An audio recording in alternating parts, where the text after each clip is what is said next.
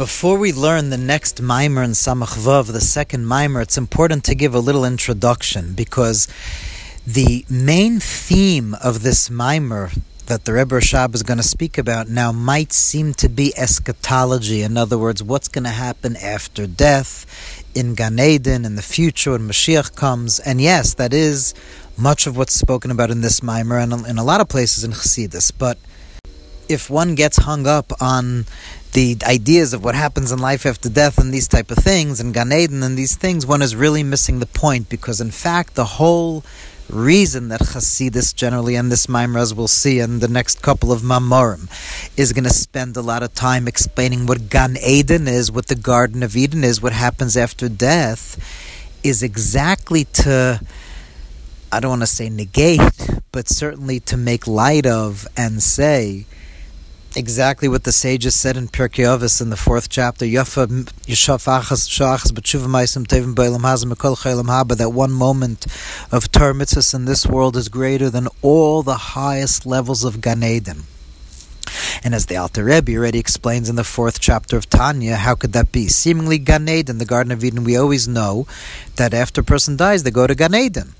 Their soul goes to the Garden of Eden, some spiritual realm where they get the reward for that's where reward, right? Isn't that where we get rewarded for everything we do, all the Torah we do in this world? And the Alter Rebbe says absolutely not, because Gan Eden is only Mamalik Kulalman, it's only a ray of God's light, it's only rays of, no, infinite rays, but not God Himself. This is one of the main ideas how Hasidus completely changed the focus because, as the Rebbe Rashab is going to explain in this mimer, Gan Eden is a revelation of Mimale Kol Alman, the light of God, the Shechina, the light of God that's contracted, that fills all worlds the light of God that's contracted, where God contracts his light not to reveal himself, but rather brings about a revelation to bring about worlds.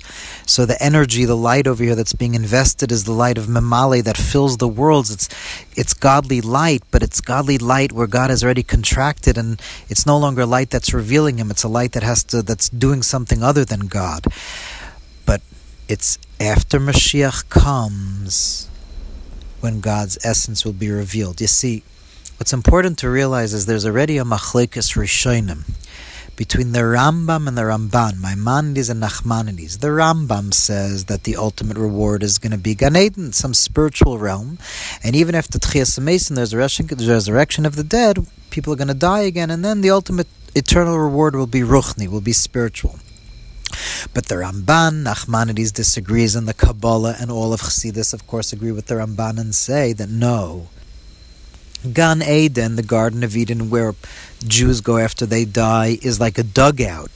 It's like, oh, like just waiting, waiting until the ultimate future, which is Dafka, going to be in this physical world when Mashiach comes, and after the Beis Hamikdash is going to be built at a certain point, there's going to be the resurrection of the dead, Tchias and at that point, there will no longer be death. We will live eternally in this physical world. Is going to be God's garden. This physical world, Tchias is the ultimate eternal life. So when Chazal speak about Olam Haba when Chazal and the Gemara say the world to come, that can mean a whole lot of things according to Chassidus and Kabbalah.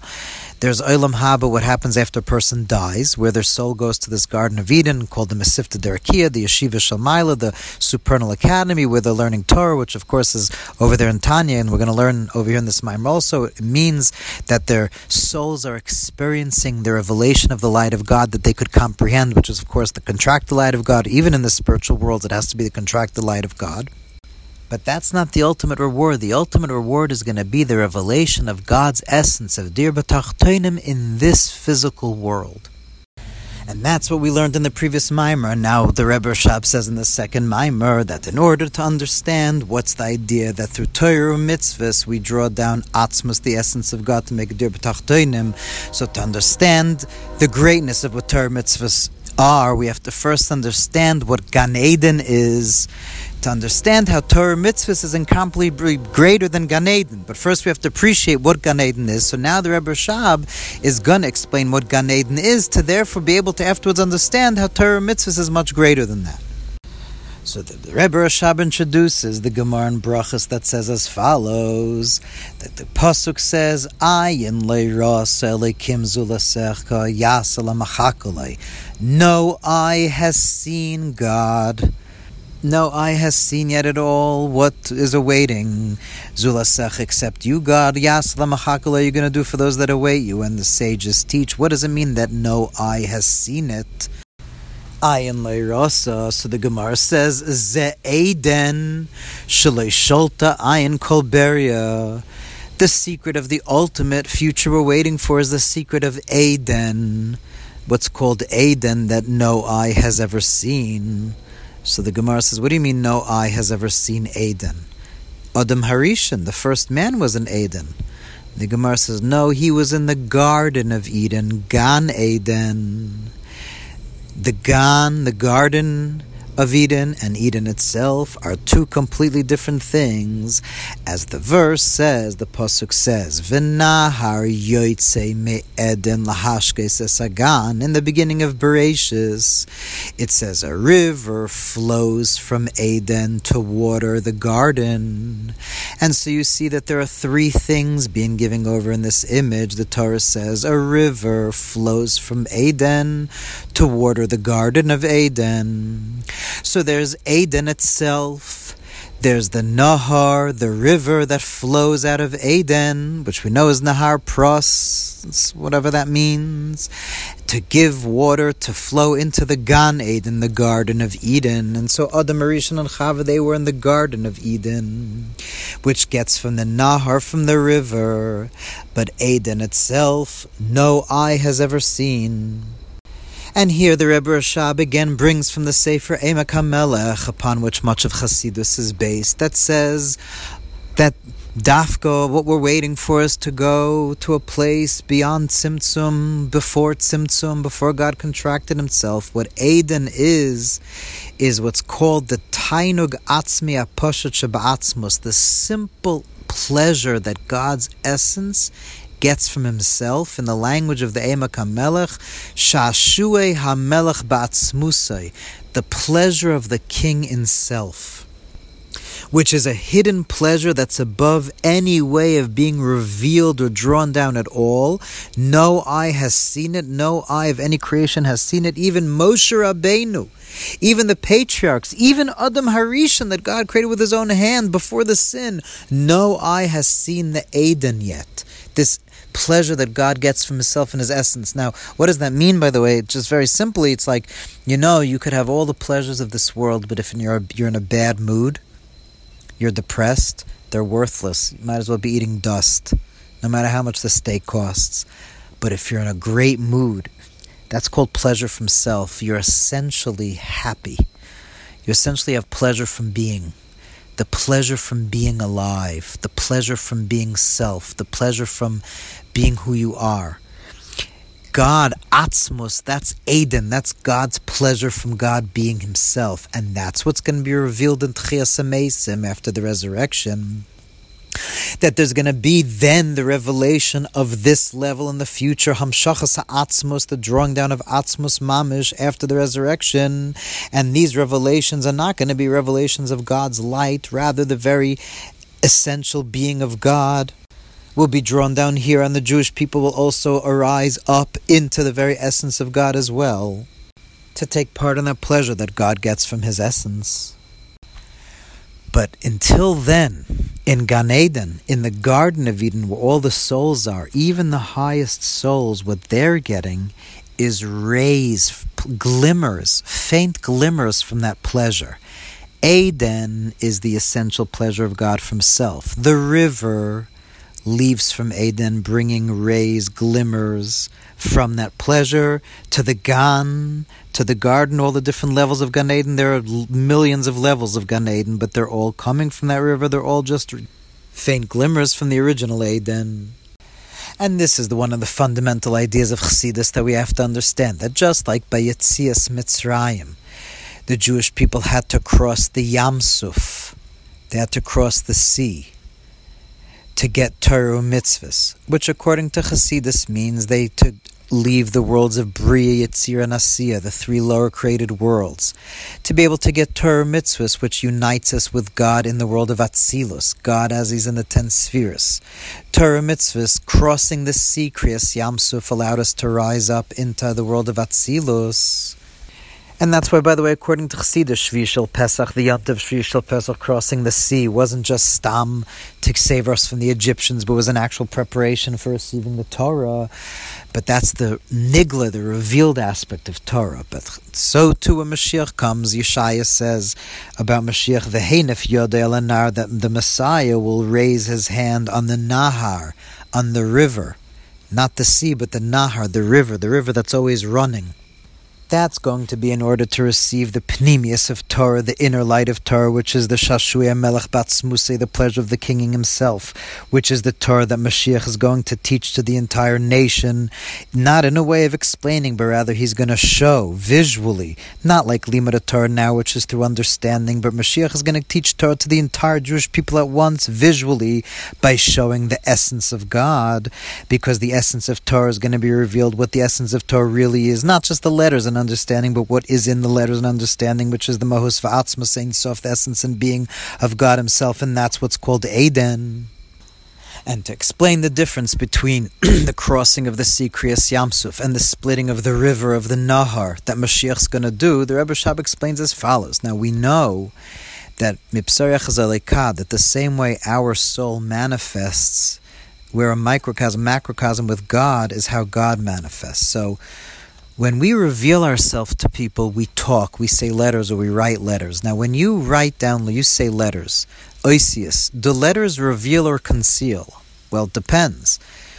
If you write letters down and somebody already knows the idea you're trying to convey or something about it, they'll understand. But if a child will look at the same letters, they will not understand anything from those letters.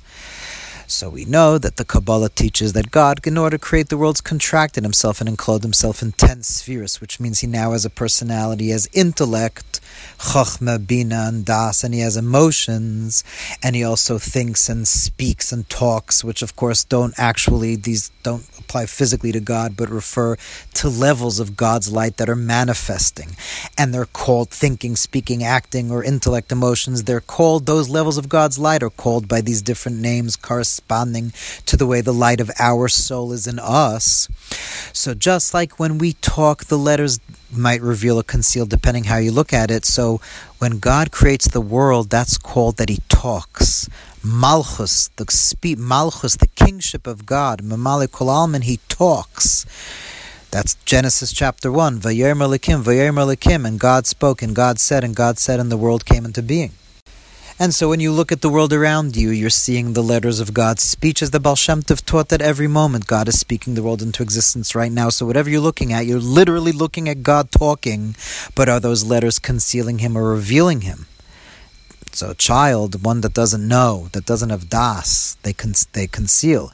But Kriyas Yamsuf was crossing Malchus Datzilus, entering the world of Atzilus from the created worlds of Biabri Etzirasiya, entering the world of Havaya, of Atzilus that's crossing the sea, going from God's speech into the world of Atzilus, the source of God's speech within God, when God is still in the, the, emotions of God, so to speak, within Hashem before He speaks. That's what Torah mitzvahs does. It brings us into Hashem. But just like by a person, before you speak, even before you have the emotion to speak, you have to first understand what it is you need to say and in understanding. So there's the way that the thought process works. Our mind works with thoughts flowing like a river.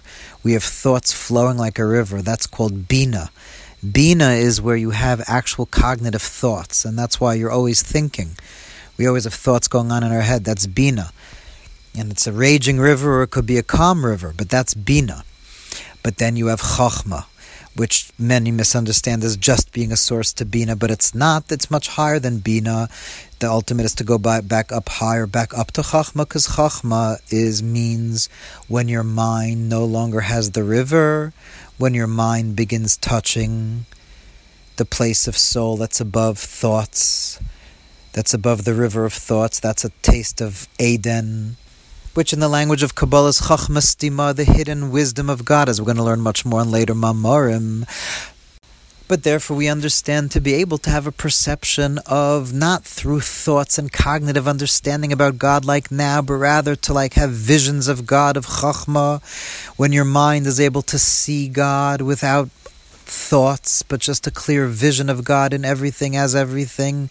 That's Eden. So that Mashiach is going to wave his river on the Nahar, the Bina, so he could go up to the Eden. Now, again, here we're talking about not our bina or chachma, we're talking about God's. We leave we the the river. the Kriyas Yamsuf was God's speech. We went up to God's emotions, and Mashiach is going up to God from God's bina. Right now, we can only perceive God with ideas, and eventually Mashiach is going up to the place of chachma, crossing that river to have perceptions from the the crown of God's head with infinite transcendence, but that's only going to be in the future, which is why Mashiach comes in God's essence, when Aden will be revealed, there will not be any ascents, alias because when God's essence will be revealed, it will be to everyone equally. But now in Gan Eden, in the meantime, that neshamas are ascending all the time, that every day, three times a day, and every Shabbos and Yontiv, tzaddikim ein menucha, they have no rest, not in this world, not in the next world. that all the neshamas have riba madregas, that the neshamas at every single day are going up millions of different levels, and this is all in Gan Eden. Right now, the neshamas are all appreciating the different Garden of Eden but those are all just rays from the pleasure of Eden itself. And yet, even so, even though Gan Eden and all the different levels of Gan Eden are just rays, they're just glimmers from the river of Eden, it's all Mamali Kol Almin, but because these are rays, these are glimmers coming from that river from Eden itself, meaning it's a revelation of God's infinite pleasure and self. So even though then the neshamas and Gan Eden, it trickles down to them as a pleasure in a Toisvis and a Rashi and a Pasuk Chumash, and it's a it's a, it's an infinite vis-a-vis us in this physical world. It's an infinite pleasure because a ray from infinity is still a ray from infinity, and therefore that's why the neshamas and Gan Eden to go from one level to another have to completely leave whatever level they're on to reach the next level. In other words, when you have two levels that are comparable, let's say you have to go from A to B, but A and B are comparable, so A will help you get to B. Like, for instance, when you need to learn something, everything you've learned until now will help you learn more. But the Gemara says that Reb Zera, when he moved from Babylonia to Israel, he fasted a hundred days so that he should forget everything he learned in Babylonia, so he could learn a whole new way in Eretz Yisrael. And the reason is because when you have A and B that are completely different levels and comparable, one is not going to help you get to the other. It's like saying, "Oh, I was in the Harley Davidson group, so now I could learn Tosfos better." Harley, being in a Harley Davidson is not going to help you learn Tosfos better. The same way, learning Torah in Babylonia will not help you learn the Torah of Eretz Yisrael. But the truth is that that's in every type of real learning, that in order to achieve a higher level of understanding, one has to completely leave their previous level of understanding to the extent of hishtoimamus, that they have to be completely confused. You have to leave the, your whole way of understanding to reach a whole higher level of understanding, just like a seed has to decompose to become a flower. And for a student to receive from a Rebbe, they have to be completely nullified. And so too by davening, in order to receive, when, when we daven to receive the godly light. Every day when we daven, the sages say there has to be mirirus bitterness.